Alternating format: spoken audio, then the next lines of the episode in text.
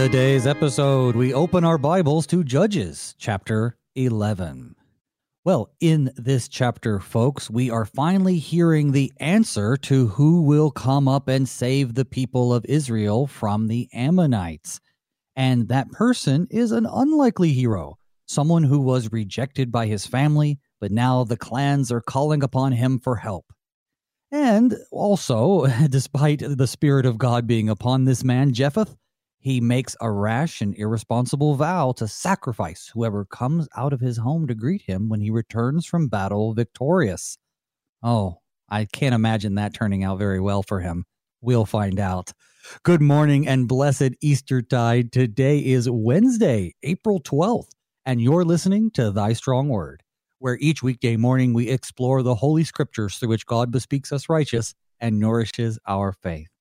I'm your host, Pastor Phil Booe of St. John Lutheran Church in La Vergne, Minnesota. As always, Thy Strong Word is brought to you in part by the Lutheran Heritage Foundation. Explore their many offerings of foreign language materials rooted in the Lutheran tradition on their website at lhfmissions.org. Well, to help me explore Judges 11 this morning, I'm pleased to welcome my guest, the Reverend Dr. Curtis Deterding pastor of Zion Lutheran Church in Fort Myers, Florida. Pastor Deterding, welcome back to the show. Oh, it's good to be back. Yeah, I had a kind of a hiatus there for a little while, but uh, yeah, it's good to be back and um, be diving in here to uh, the Book of Judges. So yeah, I was I was noticing when I saw your name. I said, "Boy, it has been a while since we've had Pastor Deterding on here." Uh, how has your? We have a lot to cover, but I still want to know how's your Easter been? How was Holy Week? Uh, things uh, starting to slow down a little bit for you? Well, celebrating the redemption of our Lord, you know, for us, and all that that all that's involved in the suffering and death of our Savior, and conquering the grave, and and raising uh, for uh, you know, as the first fruits of all that'll be raised from the dead. I mean, how can you not uh, be lifted up throughout the week? You know, the whole week has just been a wonderful celebration through song, through word, through sacrament. It's just been uh, a, a powerful week uh, that just just absolutely lifted the spirits of all who are here, and we were well fed by God's word. That's for sure. Well, I couldn't agree with you more. I do have to add one thing to your experience, and that is here in Minnesota, it was like a switch was flipped because coming with the beautiful uh, Saturday vigil into Easter morning was also a change in our weather. So we went from the 20s and 30s to now 60s and 70s. It's just been beautiful. Of course, that's nothing new for you down there in Fort Myers. Well, actually, I'm I'm glad to hear you say that because I'm going to be just up the road from you there next weekend. We're celebrating oh. the 150th anniversary of Trinity Lutheran Church in Fergus Falls, Minnesota. So mm-hmm. this coming weekend, uh, we'll be up there, and uh, we've already heard that there's been a, a, a lot of melt going on up there. So uh, we're pretty excited about that fact as well. But it's definitely going to be a lot colder than what we've been used to. That's for sure. Oh, absolutely. But you're still you're you're still going to enjoy it. Fergus Falls, even even at this time of year, is going to be beautiful. Well, I tell you what, we have a pretty long chapter to get through, so let's start. But we shouldn't start without prayer. If you would lead us in that. Absolutely. Gracious God, we know that everything is in your hands when it comes to the accomplishment of your will we know too that uh, through all of these judges, all of these leaders of your people throughout the book of Judges, that uh, you continued uh, to bring your will to bear in the lives of your people Israel. And we pray that you would be with us again today. That as we hear these words, that these words will also speak to us and how you have delivered us from the hands of our greatest enemies sin, death, and the power of Satan himself. We pray that you would uh, be with us and feed us by your word this day, that we may continue to grow in the grace that is ours in our resurrected Lord and Savior, Jesus Christ, in whose precious and holy name we pray. Amen. Amen. Well, today we are continuing our study of Judges. We're in chapter 11. Uh, chapter 10 ended with this sentence Who is the man who will begin to fight against the Ammonites? He shall be head over all the inhabitants of Gilead. And today we get that answer, don't we? I'm just going to go ahead and start by reading the first three verses, which answers not only that question, but sets the stage for our discussion. Here we go. Now, Jephthah the Gileadite was a mighty warrior, but he was the son of a prostitute. Gilead was the father of Jephthah, and Gilead's wife also bore him sons. And when his wife's sons grew up, they drove Jephthah out and said to him, You shall not have an inheritance in our father's house, for you are the son of another woman. Then Jephthah fled from his brothers and lived in the land of Tob, and worthless fellows collected around Jephthah and went out with him. All right, brother. So we see that he's run out from his family, and I, I just love how it's phrased. Worthless fellows start collecting around him. what what are we being told here? Uh, probably some low lives. these are these are fellows that uh, are probably not uh, the kind of fellows that uh, you would hang out with every day. Uh, you know, in in uh, normal life, I guess. Uh, but yeah, these are these are some rogues. Uh, these are people that are not accepted uh, within the the community there of uh, those who follow the Lord. And so, you know, we get this we get this picture right away uh, that and and just the whole picture of where Jephthah came from too, with the uh, you know son of a prostitute there, and, and Gilead was the father, and he has a wife, and he has other sons who are brothers. I mean, I mean this is uh, this is this is something that uh, you could make motion pictures about, you know, consider, consume, uh, concerning, um, you know, this next leader. Uh, we we know what the the people's desire is. Uh, they, as far as that family is concerned, you know, they drive uh, Jephthah out. But uh, we're going to learn more about what takes place as we continue to move forward through this part of the history of God's people. Yeah, I mean, it sounds like he's been rejected by his family, so he's hanging out in the land of Tob, and I guess just anybody who, well, has some no place to go starts collecting around him. It sounds like he's kind of the leader of a little band of misfits here, a little. I, I'm not sure what to call it, a little militia or something, maybe, because he certainly steps up to the plate when the time comes. I'm going to read verses 4 through 11. After a time, the Ammonites made war against Israel. And when the Ammonites made war against Israel, the elders of Gilead went to bring Jephthah from the land of Tob. And they said to Jephthah, Come and be our leader, that we may fight against the Ammonites.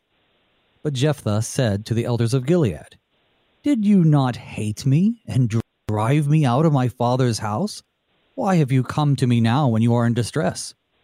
And the elders of Gilead said to Jephthah, that is why we have turned to you now, that you may go with us and fight against the Ammonites and be our head over all the inhabitants of Gilead. And Jephthah said to the elders of Gilead, If you bring me home again to fight against the Ammonites, and Yahweh gives them over to me, I will be your head. And the elders of Gilead said to Jephthah, Yahweh will be witness between us if we do not do as we say. And Jephthah went with the elders of Gilead, and the people made him head and leader over them. And Jephthah spoke all these words before Yahweh at Mizpah. So an interesting turn of events, and you're right. It's just it, it's the it's the makings for a movie. The unlikely rejected one is now called back, and I, I imagine him. He's out behind the building, you know, chopping wood, and they come and they say, "We need you for one last mission," and he's like, "No, you've turned against me," and well, that's sort of the setting that we've gotten here. He's he's saying, "I'll come back, but I'm going to be in charge. You have to do things my way." It really is like a Hollywood movie so far. Yeah, it's kind of an interesting response too. I mean, you know, it said, you know, Jephthah is saying to the elders, you know, do you do you not hate me and drive me out of my father's house? Why have you come now? Um, you know, when you are in distress, and and then just the answer there um, doesn't sound like it's actually answering it directly, but but I don't know. You know, the elders then respond, "Well, that's why we turn to you now."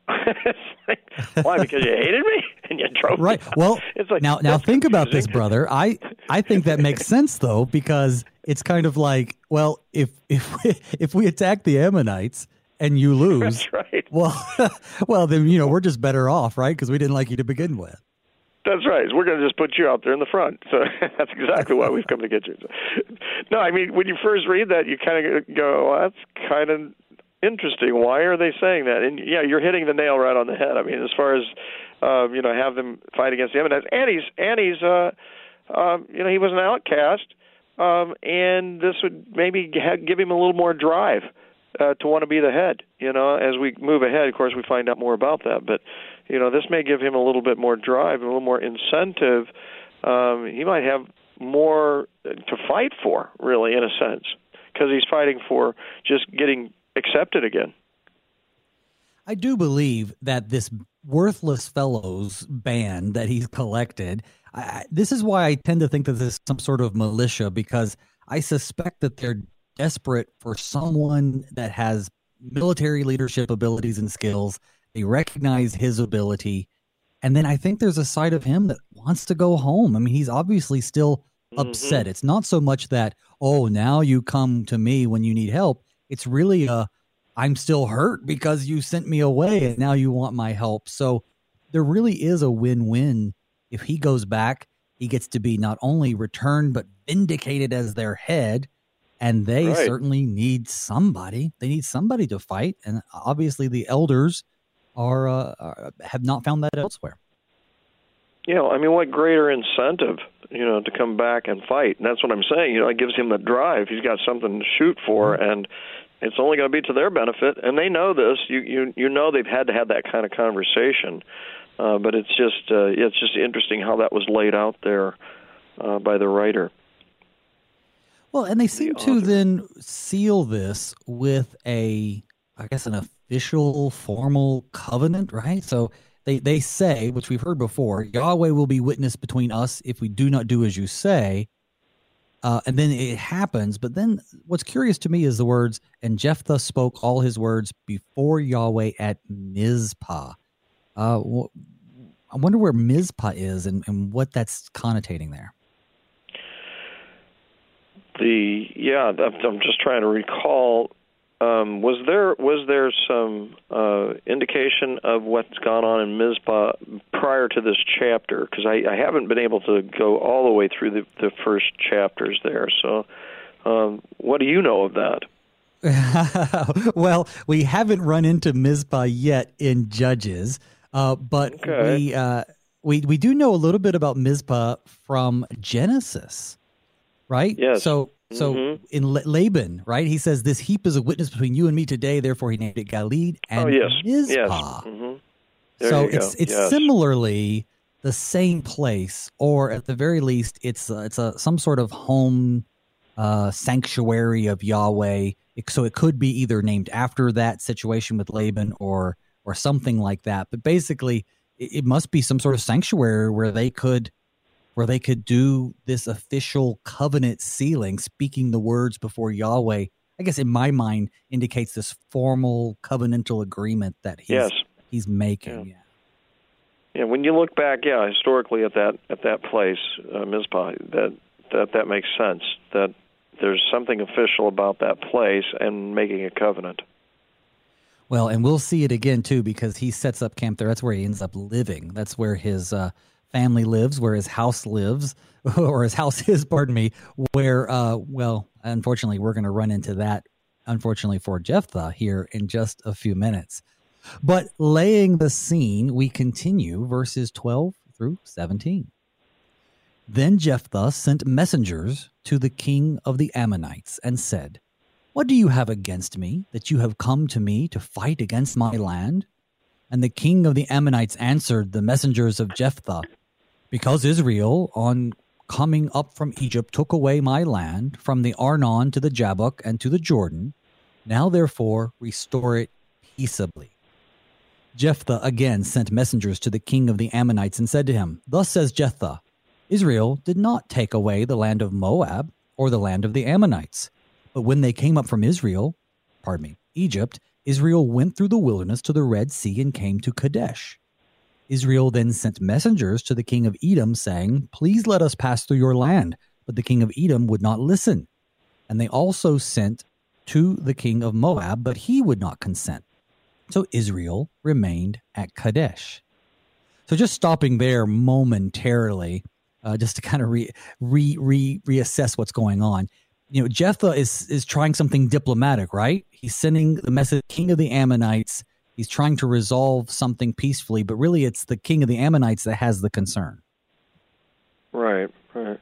And you know, they're they're relying on on history and what they've heard from their fathers and what actually took place, you know, what actually took place back then and what they finally learn in their culture um, are very two very different things. I, I really like how this is done because it shows that that Jeff uh, really has a handle on the history of the people of God to the point that um, well let me let me clear let me clear this up for you because that's not exactly what happened. You know he's, he's saying you know uh well it's because you guys stole this land you know you guys came and fought against us and took the land. And it's like well, and that's not quite how it worked. Let's let me let me clarify what actually took place back in the day. And so um it is good it's good that he's uh laying this out so that so that the truth may be known about how this was how this land actually became theirs. And of course, we're going to learn even more about that. Uh, it's really we, we we discover that it's more in God's hands uh, through that whole that whole history than anything else. And that makes sense too. You know, he denies this charge that you know they've taken their land. He explains which we could learn in Numbers, which is where we would find all the details of this. But he mm-hmm. makes it pretty clear. You know, Arnon was the boundary between Moab and the Amorites, not the Ammonites. And so he's like, why are you warring with me for land that they, in their history, their, uh, sorry, I should say their uh, history that they could recall have never owned.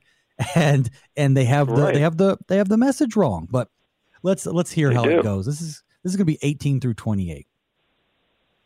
Then they journeyed through the wilderness and went around the land of Edom and the land of Moab and arrived on the east side of the land of Moab and camped on the other side of the Arnon. But they did not enter the territory of Moab, for the Arnon was the boundary of Moab.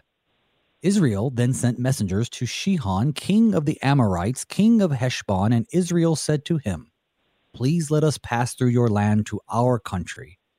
But Sihon did not trust Israel to pass through his territory. So Sihon gathered all of his people together and encamped at Jahaz and fought with Israel.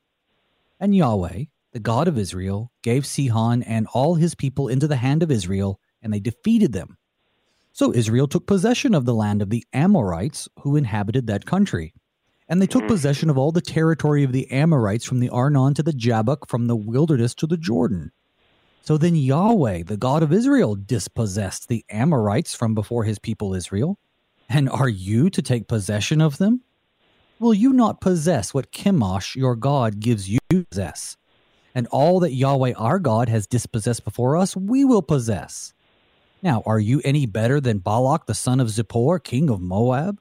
Did he ever contend against Israel, or did he ever go to war with them?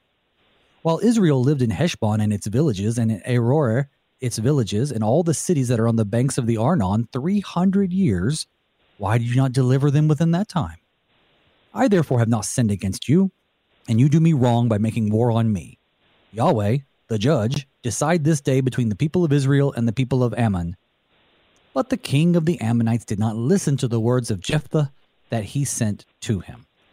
So, what really strikes me here, of course, besides giving God the glory for all these battles, he I love that he turns it around on him and says, "Hey, listen, our God gave us this land. Aren't you going to take the land that your God gives you?" Mhm. Mhm. Which is which is also what what's really interesting here too is, is he's showing um, the difference really in the strength and will of the true God versus their God, and uh, that he concludes everything with the judge. You know, like like there is no other. Um, he he comes out and yeah. says that the Lord is the judge uh, who decides, and uh, he's turning to the Lord here at the very end of of this this whole dialogue about the history and what really took place. And then he says, then the judge let him decide this day between the people of Israel and the people of Ammon. Um, but the king of the Ammonites did not listen to the words of Jephthah that he had sent to him. So they don't want to accept it because they don't, you know, that's not their God. They want to believe that their God will uh, will come and uh, heed what's going on here, and yet it's it's Israel's God that actually is the one who um, gives them this land to possess. Right. You know, it's obviously always our our duty to remind ourselves and, and others that what we have, the gifts we have, are from God. And and when it comes to these battles, he does that. He says, "Listen, our God gave us this this property, this land. This is you know, and we didn't want to even fight. We were just trying to go through, but they they fought against us. And then he tries to make the point that this isn't really even your fight. You're you've waited 300 years and have done nothing. But at the same right. time, you know, he does say when he talks about Chemosh, your god. I'm not sure if you picked this up in your research of it, but uh, Chemosh was the god of Moab, and the Ammonites' god was actually Molech. And of course, that's not something yeah, well, that's not mm-hmm. knowledge we carry around with us. But but right. so he actually not only says, you know, hey, listen, our God Yahweh gave us this, you know, and then in verse 24, will will you not possess what Chemosh, your God, gives you to possess? I think it opens up the question of does he just accidentally say the wrong God's name? Like he meant to say Molech but said Chemosh? Or is it some sort of deliberate insult, you know, where where he's like basically mocking them by saying, you know, your God, which is not real, has can give you nothing. And then, of course, at the end, as you pointed out, at the end of the day, the only one true God will end up being the judge. Right. I think yeah, I think he could have put the name of any god because he knows that it doesn't matter what god it is. You know, um, they're not going to to uh, be more powerful or overtake their god. Yeah, I mean that's a lot of food for thought there, and I know in the commentaries, um, you know, they deal with that as well as far as you know the gods of the different uh, uh, peoples, you know, the people groups. Um, but yeah, that is interesting. That you know, there's a there's this whole mix-up of the uh, Amorites and the Ammonites, and and then you have the the the gods of each of these. You know, uh, Chemosh and and uh, Molech. You know, you've got both of those. I mean, it's it's kind of interesting um, that, that there's kind of this mixing of all of that. And I really, really do appreciate matter too. what God it is. No, it doesn't. It doesn't. And and what I really appreciate is the not only the diplomacy that Jephthah is exercising here, but you pointed this out earlier that he's having to give the king of the Ammonites a history lesson. Right. it's not just a history lesson about how Israel has in the past interacted with the Ammonites. He he even knows uh, he even knows the history of the of the Ammonites. See, Jephthah reminds him of Balak, the king of Moab, who was uh, soliciting the prophet Balaam to curse Israel, also back in Numbers 22. So he actually brings that up. He says, now, verse 25, now are you any better than Balak, you know, your king, king of Zippor, mm-hmm. king of Moab back in the day? Did he ever contend against Israel or did he ever go to war with them? Um, you know, so he's really baiting him. I think. I mean, obviously, we can only conjecture so much, but it just seems like there's a lot of, you know, okay, I'm going to have to school you. If you're going to come and fight us, then at least be fighting for the right reasons. Right. And and it, I think I think overall, just the whole of laying out all of this history um, shows that his God is a God of truth, whereas um, you know the Ammonites, their god is a god that that deals with you know speculation, lies, uh, you know rumor, whatever, because they do not have the truth. Because if they had the truth, the truth reveals that what you're saying is nothing but lies. You know, it's not true. This is the un- this is untrue what you are saying, and so, really, the people that follow those false gods uh, aren't really following the truth. So, I, I think that's kind of interesting here to see that the people of God are following the one who possesses all truth, and uh, he's just laying it out to them. And, and how are you going to argue against that? You know, it's it's judging them. You know that that truth, that word about the true history that took place. um, is judging them. Well, absolutely. You know, you can't deny the history. Of course, he is denying the history. So Jephthah just argues that, listen, this disputed right. land belongs to Israel. It was given to us by God, uh, and God is the one who helped us drive out the Amorites from it. Uh, you know, there's, you know, the Ammonites controlled some of Moab territory and some other things too, and I'm sure that's all at play. But the main thing to take away as we head into the break here in just a few minutes is that, you know, God is the one who is controlling the things behind the scenes. And in the past, Jephthah can point to God's victory over the people who had inhabited that land previously. And essentially, by giving him a history lesson, he's warning the king of the Ammonites listen, our God's real, yours isn't. Yahweh's going to be the judge. Do you really want to go up against the people who are the chosen people of Yahweh? I think for the words of a man who'd been rejected by his own family and who may be only reluctantly going to battle for them, I think Jephthah is actually displaying quite a bit of faith in God. What do you think, brother?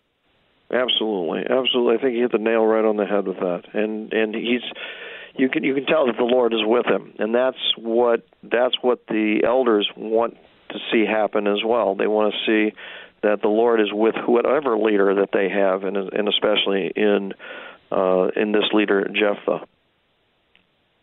And I think that's another one of our Hollywood surprises if this were a movie, because you know yeah. he starts off as the unlikely hero, son of a prostitute, run out of town, hanging out with a band of misfits, and in all of right. these reversals, we see him as the hero go from the ultimate outsider to becoming the ultimate insider. And we see a lot of that in Jesus Christ. Of course, not in the same sinful way in which um, um, Jephthah is doing it, but we see that being fulfilled in Christ, the one that they are rejecting, who they then need to come to for help. Of course, that's us being they. We have rejected the, the Christ, but we need him for help. He goes from being the outsider to the ultimate insider. Folks, don't go anywhere. When we come back in just a few minutes, Pastor Deterding and I will keep on going through Judges chapter 11. See you on the other side.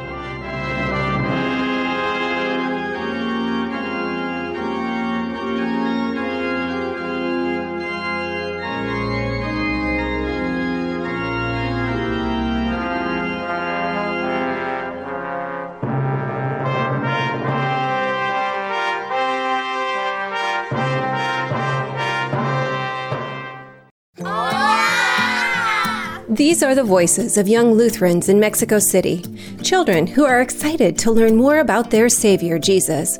But they need our help because good Lutheran books for kids in the Spanish language are in short supply in Mexico. To learn how you can help tell Spanish speaking kids everywhere about Jesus in a language they can understand, go to the Lutheran Heritage Foundation website at lhfmissions.org forward slash Juan 316.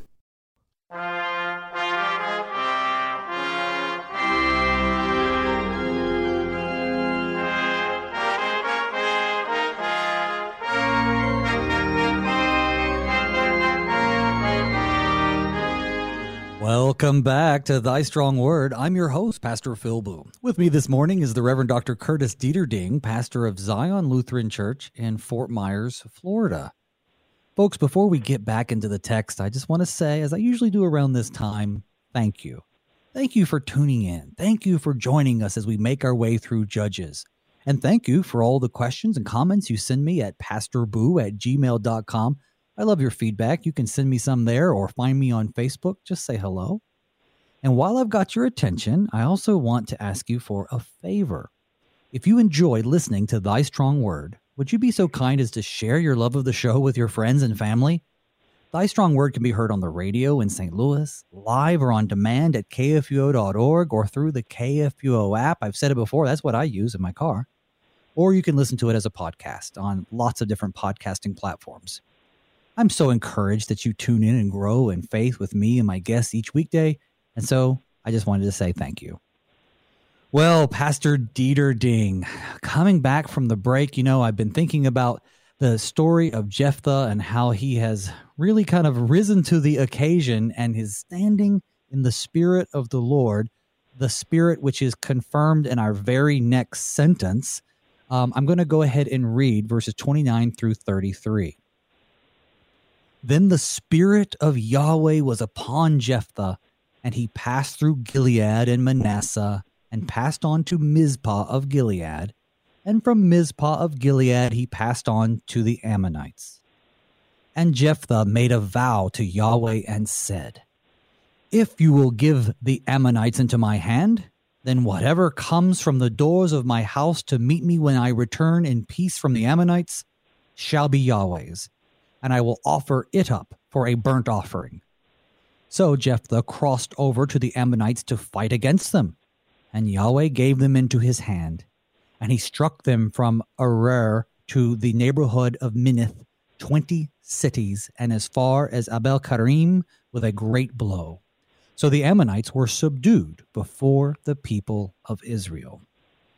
Uh, the ESV editors label this section Jephthah's tragic vow.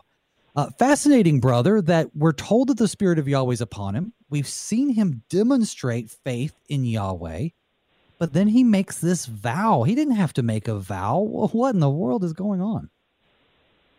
Right, he didn't have to make a vow, and it's like, um, who's in charge here? it's like uh, he's making an arrangement here. It's not the Lord. The Lord didn't make this arrangement. He does, and and it's it's it is really strange too. I mean, even to you know, was there somebody in the house that he didn't really like and could be able to offer him a I mean, you how could you not think through this vow even before saying it? Except for this fact that maybe it's because he knew that the spirit of the Lord was on him, and he just got bold. I mean, he just got really overly um, you know, as we would say, very cocky in a sense mm-hmm. that he was just, you know, hey, I've got, I can do anything at this point, and I'll, I'll even make a vow to the Lord, and I'll, I'll make this rule. I'll set the rule and the, and and the premise, you know, the, uh, uh, the parameters of this particular vow, and that's just like, wow. Yeah, I mean, you could, even if you didn't know this story and you were reading this, you're thinking to yourself, what? what? Yeah. Why would you do this? and and no telling what's going to come. Does he have a dog that always runs to greet him? I mean, right. what, why what would what well, would even move what would even move him to do this? This is what's really tough, and I think it's because of I, he's puffed up. I think because of the spirit of the Lord upon him. Well, you bring up an excellent question, and that is, what was the best case scenario of this? I mean, right. if you give the Ammonites into my hand then now the ESV editors choose the word whatever, but they make a little note that says this could also be whomever or whoever. So then whatever or whoever comes from the door of my house to meet me, like, you know, are there chickens going in and out? Are there are there exactly. goats that, that wander in? I mean, the and of course we haven't read ahead, so technically we all don't know who or what comes out, but we know it's tragic. Um, right. You know, it just right. it doesn't make any sense. Um, you know, I was talking with another pastor, and I'm just like, you know, I said just what you said. Is there someone living in the house that he's willing to sacrifice? But you know, your explanation of it is as good as any I've heard because it's just he's so misguided about the Lord's demand. God is adamantly opposed to human sacrifice. So if he really does mean a person, then he can be in the spirit of the Lord all he wants, and it doesn't make this any more sanctified. And it, so it must just be what you said that it's just this, um, what we might call uh, in the legal field, an excited utterance. You know, he, he just says it because of all of the adrenaline and the excitement around what's going on. But another thing, too, is that he's demonstrated faith that God's going to judge rightly. He's pulled from history all the examples of God judging on behalf of his people. And then he says, If you will give the Ammonites into my hand. So I suppose there's nothing wrong with admitting that Yahweh does get to decide. You can't just say, Of course, it's going to go our way. But yeah, you, you mentioned something earlier about him putting himself in charge. That's intriguing you know, but we do that too, don't we? We often will try to make bargains with God in ways that are not God pleasing. Yes, exactly. Well, and and and I think this even goes all the way back to um, sin when it first began, when it originated. That uh, you know, men want to be in charge. They want to be in charge of their own life apart from God, and uh, there's a little bit of that going on here. Um, it's almost it's like a challenge too to God, like He's challenging the Lord. You know, well, if you do give me these Ammonites into my hands, then and then he and he lays it out, and it's like that is it just it's just it seems so dangerous, and especially even back even in that day to know the power of the Lord and how He brings an entire nation into their hands. Um, that you would even say something as bold as that. That's just yeah, it's it's it's confusing, but I think it says something of His spirit. I think it says something of Him and His personality and and who He is. So I mean, there's a lot going on here. That's for sure. Well, and oftentimes we're then treated to a lot of the details of the battle, may, maybe even a little more detail than we would like. But in this case, there are very few details. It just right. explains that he crossed over to the Ammonites to fight them and that the Lord did just as uh, he had prayed for. You know, he, he wanted the Lord to give them into his hand, and the Lord did. And that's pretty much it, you know. And, and so, so the Ammonites were subdued before the people of Israel. I suspect yes. that the lack of detail, what little detail we have, is to establish its historicity. But the lack of detail, I think, reveals that the point of this particular narrative isn't so much that the Lord won the day for Jephthah, although that is important, but rather this tragic vow. Let's read what happens next. Verses 34 through 40, which is the end of our chapter. Then Jephthah came to his home at Mizpah, and behold, his daughter came out to meet him with tambourines and with dances. She was his only child. Besides her, he had neither son nor daughter. And as soon as he saw her, he tore his clothes and he said, Alas, my daughter, you have brought me very low, and you have become the cause of great trouble for me. For I have opened my mouth to Yahweh, and I cannot take back my vow. And actually, I fibbed a little bit. We're going to stop there, just a, just right there, just a temporary pause right. because he comes home, and this is heartbreaking on a lot of uh, different levels. But not the least of which is she's so happy to see him, and she's dancing, and she's putting on a show, and she's ringing the tambourines. And then this guy, right? How does he respond? It's crazy. He he puts the blame on her, doesn't he? A little bit. Yeah, yeah. Isn't that? Yeah, it's it's so it's all about him you know? It's all about him and you can see that. It's you know she's brought this on him. Well no that's not exactly what happened.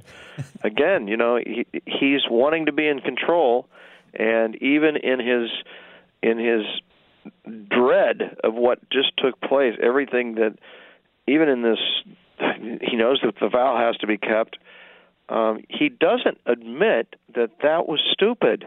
he doesn't. Yeah. It doesn't sound like he he's taking any of the blame.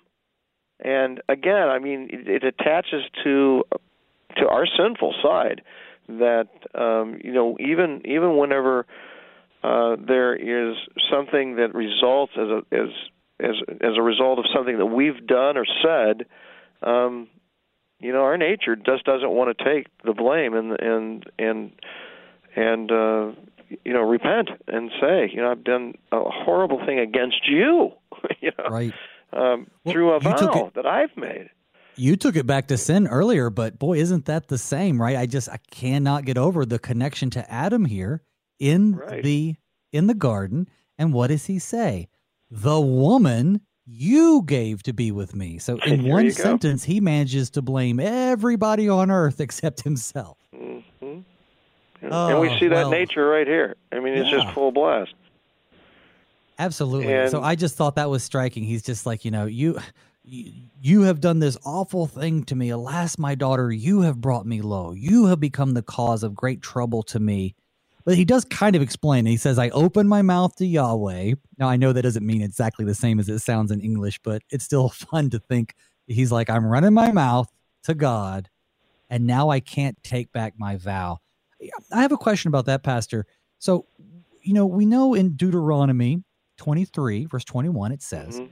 If you make a vow to Yahweh your God, you shall not delay fulfilling it, for Yahweh your God will surely require it of you, and you will be guilty of sin. But if you refrain from vowing, you will not be guilty of sin. You shall be careful to do what passed your lips, for you have voluntarily vowed to Yahweh your God what you have promised to do with your mouth. And Ecclesiastes 5 reminds us it is better that you should not vow than that you should vow and not pay. So the question I'm having, brother, is if you vow a vow to the Lord, but that vow is explicitly prohibited by God, it doesn't seem, I guess, just logically speaking, that you would be expected to keep it. It would almost be like you need to repent of making the vow more than keeping the vow, which in this case would lead to human sacrifice, which God had prohibited.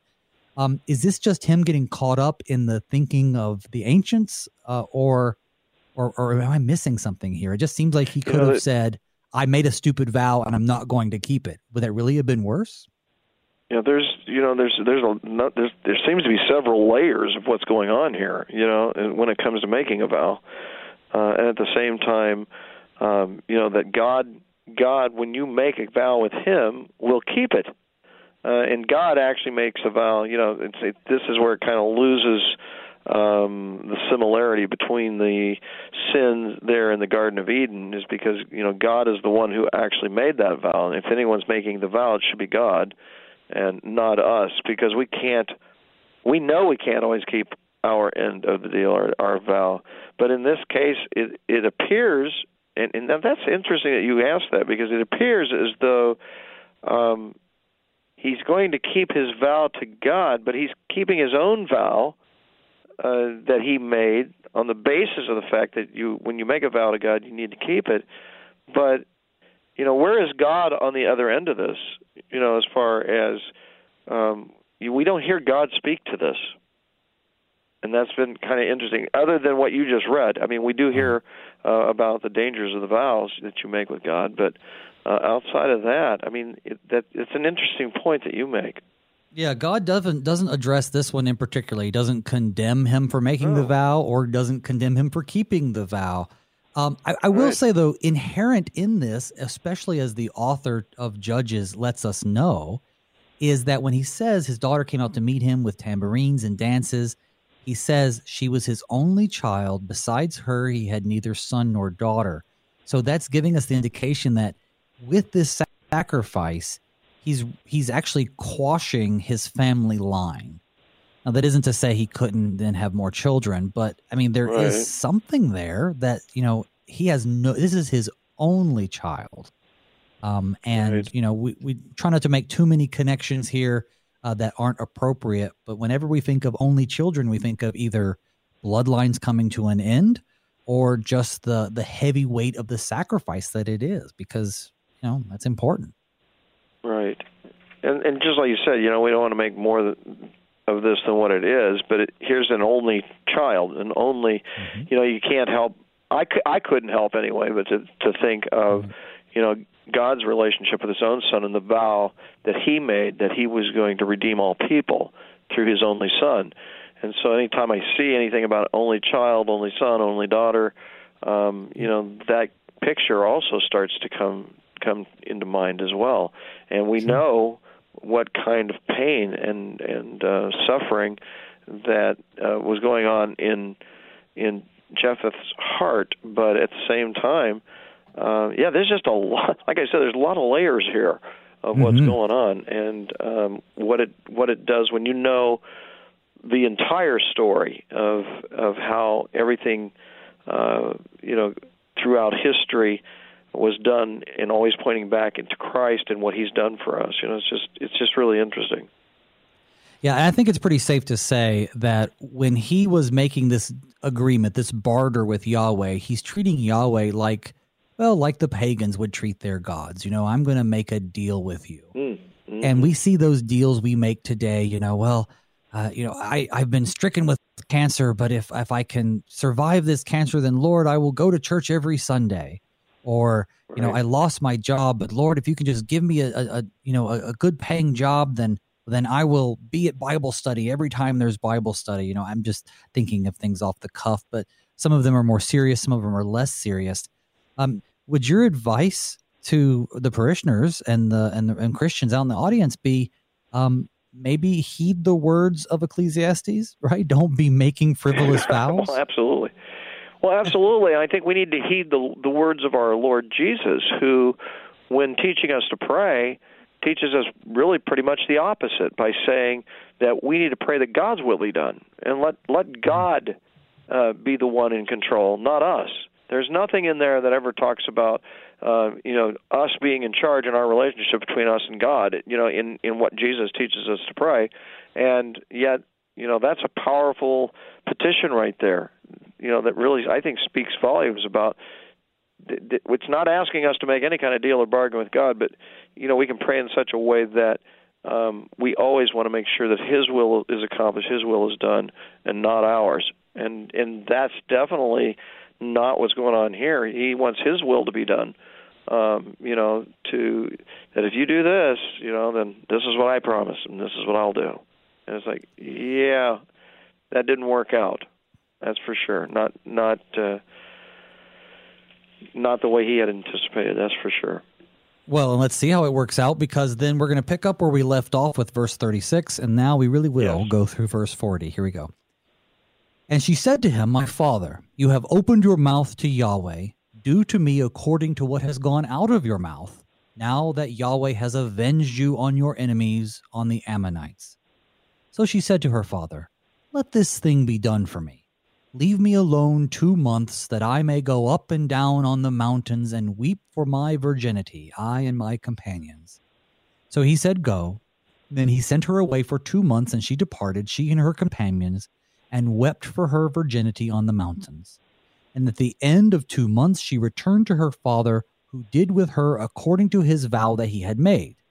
She had never known a man, and it became a custom in Israel that the daughters of Israel went year by year to lament the daughter of Jephthah the Gileadite four days in the year. So, an interesting resolution.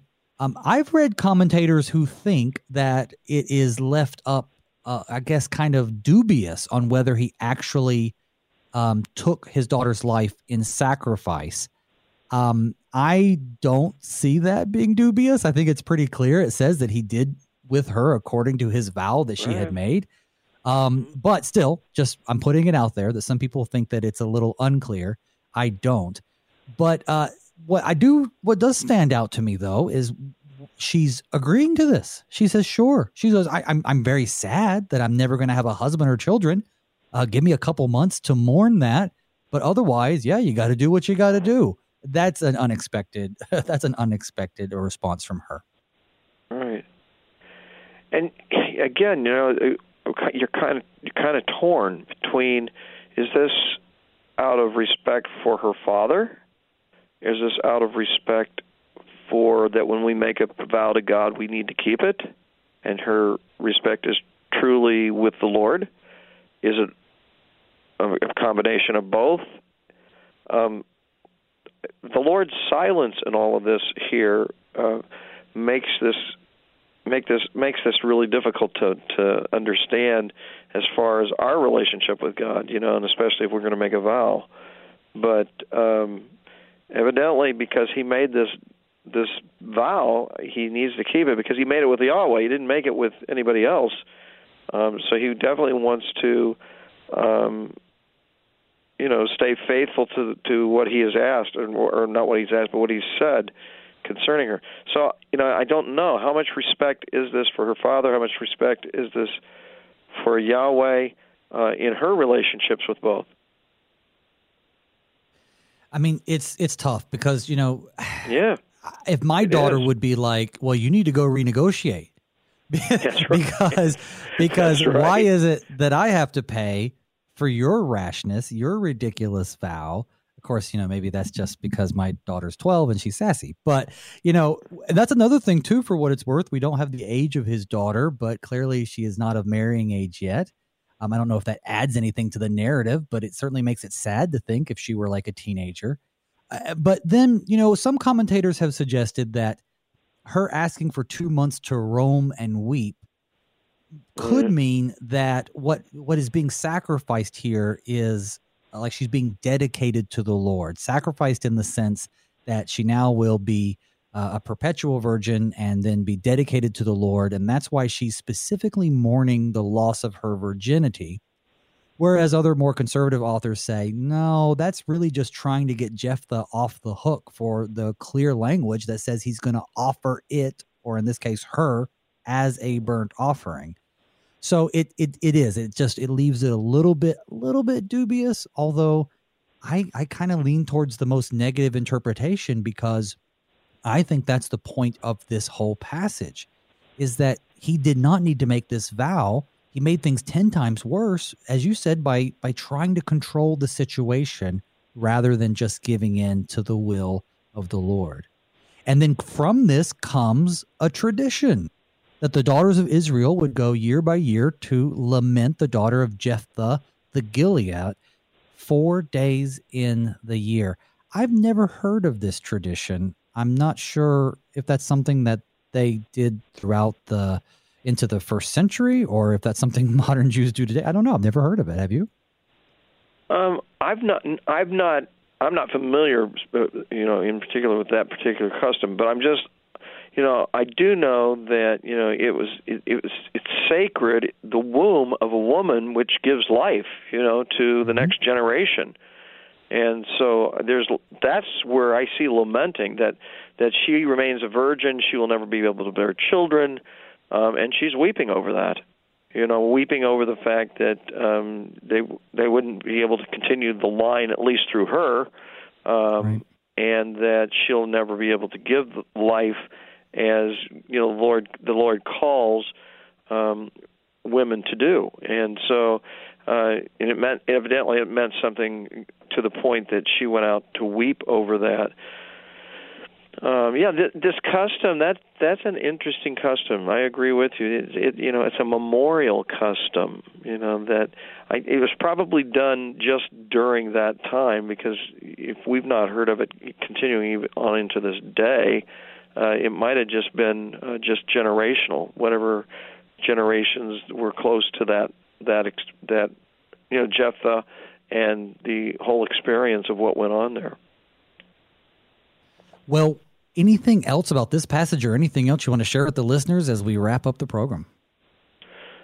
I just, you know, as we look at this, I, I think I think that the nugget that I get out of this this whole what took place with Jephthah is that um, you know let God be in control and not try to uh, make deals or, or or vows with God in any way, shape, or form, but just ask that God would uh, bless you according to uh, maybe whatever your request may be.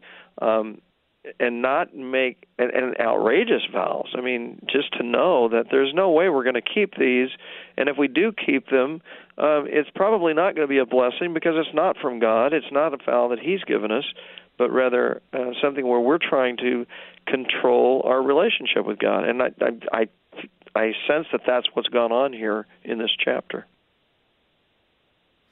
Well, I'd like to thank my guest this morning, the Reverend Dr. Curtis Deterding, pastor of Zion Lutheran Church in Fort Myers, Florida. As always, it's great to have you on the show. Enjoy that Florida weather. Uh, I can't wait to have you on again. Absolutely. And Christ is risen. He is risen indeed. Tomorrow, we move into chapter 12, folks, and the story isn't over for Jephthah. It turns out that the men of Ephraim, fellow Israelites, are upset with him. Why? Because they weren't called to help fight against the Ammonites.